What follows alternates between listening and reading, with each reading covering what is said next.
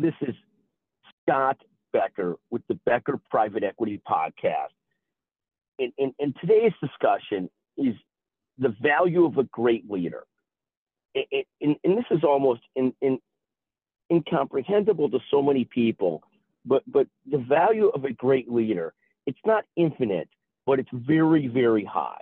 So, for example, when the Cubs recently hired a, a, a manager who's hugely well regarded and paid him a record amount for him to lead the Cubs, this guy Craig Counsell, they paid him eight million a year for five years. I think this is a brilliant move versus a horrible move because at the end of the day, everything starts with leadership. If you could figure out leadership, that leader should be smart enough to figure out what talent they need to build a team, what they need at all the places on the team, how to make the team go, how to make the team work, who should be on the field, who shouldn't be on the field, and, and so forth and so on. And, and this is really true of any organization. When I look at leadership, the most important job of the CEO is getting great leaders in place for all the other positions that have to run the organization.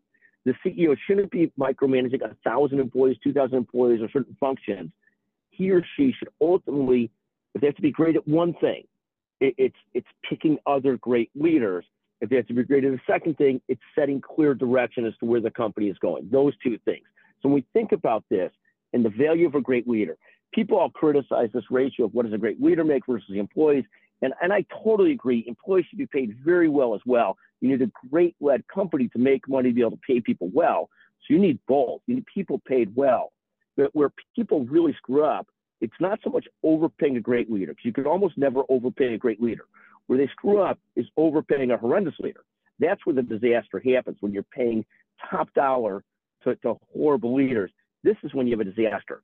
Many companies constantly go with this concept of trying to hire unproven leaders from other places.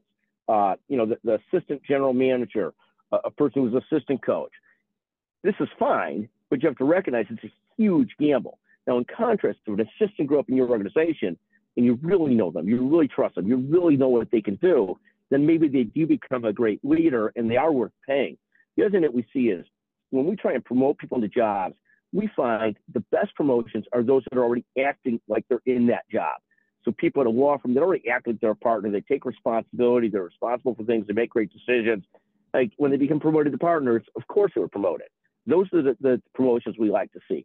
In any event, this is partly the discussion today, the value of a great leader. Uh, Jess Cole, CEO of Becker's Healthcare, became a leader, became president, then CEO. And, and, and, people might say, well, she was a young person. She wasn't proven as a leader, but she was proven as a leader. She completely took over the organization at a very young age, and she was acting like CEO before she was named CEO. So that's a great, great hire, and the value of her is infinite. In any event, thank you for listening to the Becker Private Equity Podcast on the value of a leader, one of my favorite topics.